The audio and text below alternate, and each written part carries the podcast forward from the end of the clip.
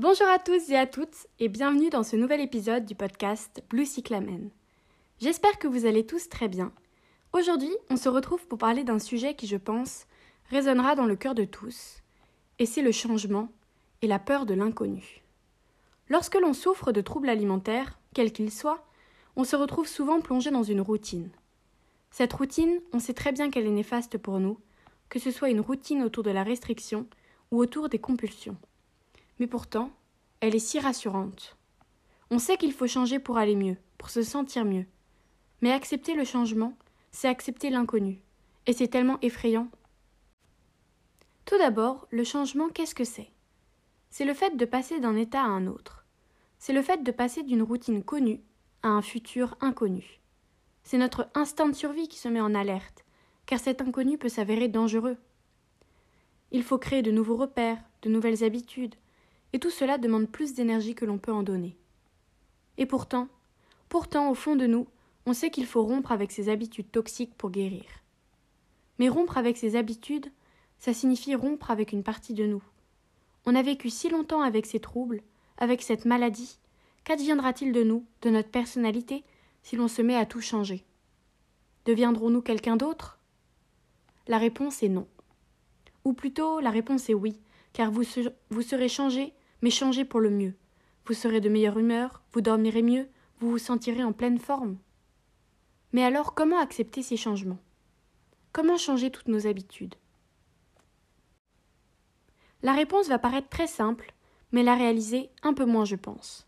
Mais il s'agit de se recréer des habitudes. Je dis ça comme si c'était facile, mais ça ne l'est pas. Il a fallu que je sois hospitalisée pour changer mes habitudes restrictives. C'est pourquoi il faut être suivi, il faut être accompagné, car changer des habitudes, c'est bien plus difficile qu'il n'y paraît. Dans la clinique, j'avais un protocole qui me permettait au fil des jours de m'habituer à une nouvelle routine. Ce protocole, il a changé quelquefois au cours de mon hospitalisation, mais tellement lentement que j'avais le temps de m'y habituer. Et puis, quand je suis sortie, je ne pouvais plus me défaire de ce protocole. Si dans le protocole il y avait écrit pomme, c'était que c'était une pomme et pas une orange ou un autre fruit. Quand tout est cadré, déterminé, prévu, ça fait moins peur, on sait à quoi s'attendre. Dès que je devais sortir un petit peu du protocole, je commençais à paniquer car les choses n'étaient pas prévues. Ça fait tellement peur de sortir de la sécurité, d'un protocole, tout préparé à l'avance par une diététicienne. Changer crée beaucoup de questionnements. Si je fais ça, est-ce que je le ferai bien? Est-ce que c'est plus que mon protocole? Est-ce que c'est moins que mon protocole? Ne faut-il pas mieux garder ce qu'on connaît déjà? S'il y avait un guide, une méthode magique pour guérir en deux mois satisfait ou remboursé, je l'aurais suivi à la lettre. Car un mode d'emploi, ça fait tellement moins peur que de partir en freestyle. Mais pour guérir, à cette époque-là, il fallait encore que je change mes habitudes. Il fallait que je sorte de ce cadre ultra rigide que je m'étais créé. La clinique m'avait permis de me créer de nouvelles habitudes, mais elles aussi étaient à changer, car elles ne me convenaient plus sur le long terme. Par exemple, j'ai mangé le même petit déjeuner pendant cinq mois. Et comment j'ai fait pour changer? J'y suis allée lentement, très très lentement. La première étape, c'est de considérer que le changement, c'est un processus qui se fait en douceur. Il faut y aller progressivement. Je vais vous donner quelques exemples qui peuvent vous paraître tout bêtes, mais qui ont contribué pour moi à accepter le changement. À la clinique, tout le monde coupait sa pomme de la même façon, c'est-à-dire en la coupant en tranches fines. Pas en quartier, pas en carré, mais en tranches fines, un peu comme des galettes de riz. Comme tout le monde le faisait, j'ai aussi pris ce tic, et après, impossible de m'en défaire. Il fallait toujours que je coupe ma pomme, sinon je ne pouvais pas la manger.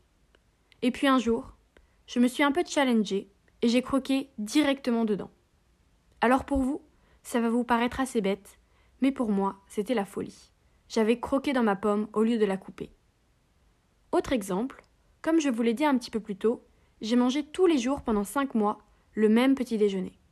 Et puis, toujours pour me challenger, j'ai demandé à ma mère de changer la marque de mon yaourt nature. Il fallait que ça reste un yaourt nature, juste une marque différente. Pareil, peut-être que pour vous c'est tout bête, que ça n'a aucun intérêt, mais le changement, ça se fait lentement, très lentement. C'est comme un engrenage qui s'enclenche. Une fois que l'on a commencé à changer, c'est plus facile de continuer. Ensuite, au lieu de ma pomme, j'ai mangé des kiwis, puis n'importe quel fruit. Maintenant, je n'ai plus aucun problème à manger des fruits, même les fruits rouges, qui pour une raison totalement inconnue étaient un gros fear food. Il faut donc faire des petits changements, s'y habituer, et puis refaire un petit changement, s'y habituer et continuer. Il ne faut pas faire un passage brutal d'un état à un autre, car vous allez craquer, et ça risque d'être trop dur pour vous. Mais allez-y, petit pas par petit pas. Si par moment vous avez envie de revenir en arrière, souvenez-vous de pourquoi vous changez. Rappelez-vous que c'est pour un futur meilleur que vous changez. Si vous regrettez quelque chose à un moment, dites-vous que plus tard vous serez fier de l'avoir fait. Pensez à votre vous du futur, en pleine santé et sans troubles alimentaires. Imaginez féliciter cet ancien vous qui faisait tous ces efforts. Vous pouvez être fier de vous.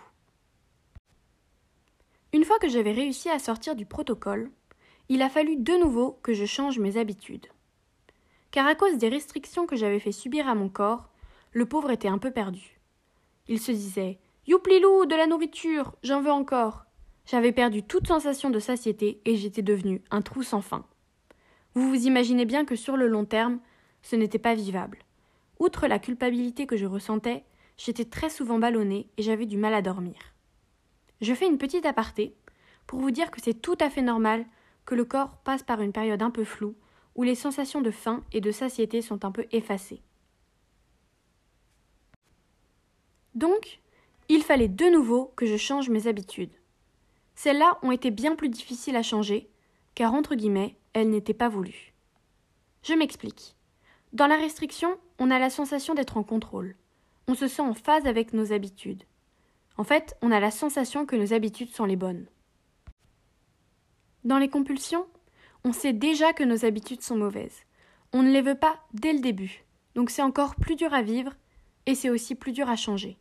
Car si c'était facile, on aurait déjà arrêté de compulser depuis longtemps. Enfin bref, il a fallu de nouveau que je change.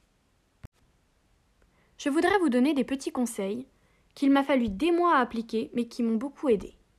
Premièrement, j'ai arrêté de me jeter sur le petit déjeuner dès que je me réveillais. C'est tout à fait normal de prendre un petit déjeuner. Je ne suis pas en train de vous dire d'arrêter de le prendre, alors là pas du tout. Mais attendez une demi-heure après vous être levé. Juste pour que votre corps réalise que c'est le matin, que vous sortiez un peu la tête des choux. Parce que quand on se réveille, on ressent immédiatement de la faim et c'est normal. Mais quand on mange, on est encore tellement dans le sommeil qu'on ne se rend pas compte qu'on est en train de manger. Et dans mon cas, ça entraînait une compulsion. Ne vous restreignez surtout pas, juste décalez de quelques minutes. Ensuite, deuxième conseil, faites des activités immédiatement après avoir mangé. Sortez faire un tour, dessinez, lisez, parlez avec une amie, n'importe quoi qui puisse vous changer les idées d'un potentiel retour dans la cuisine. En ce moment, après chaque petit déjeuner, j'accompagne ma mère à son travail. On discute, on se promène, et ça me permet de ne pas compulser après le petit déjeuner. Autre conseil qui va sûrement vous paraître un peu bizarre, mais c'est faites-vous un protocole. Vous vous dites sûrement Mais qu'est-ce qu'elle raconte celle-là? Elle vient de nous dire qu'il fallait changer le protocole et elle veut le remettre. Laissez-moi vous expliquer. Il faut se donner un protocole imaginaire. C'est-à-dire, vous avez une idée de ce que vous voulez manger, mais si vous faites plus ou moins selon vos envies, ce n'est pas grave. Il ne faut pas s'enfermer dans ce protocole, c'est juste pour vous donner une idée. Moi, ce que je faisais, c'est que je prenais pour exemple mon papa, qui a vraiment zéro souci avec la nourriture, et j'essayais de manger un peu pareil que lui. Car c'est un repas entre guillemets normal. Et même si ma sensation de satiété n'était pas encore présente, je savais que mon corps, il avait eu l'énergie dont il avait besoin. Je ne sais pas si ce conseil est très clair, j'espère que vous avez compris ce que j'essaye de vous raconter. Et puis, après, je ne sais pas, je ne sais pas s'il faut encore changer. Je suis encore en train d'essayer de limiter les compulsions. Mais je peux vous dire que les conseils que je viens de vous donner commencent déjà à faire leurs frais. Mais faites-vous confiance. Il n'y a pas de chiffre limite pour changer. Vous pouvez changer autant de fois qu'il le faudra pour que vous vous sentiez bien.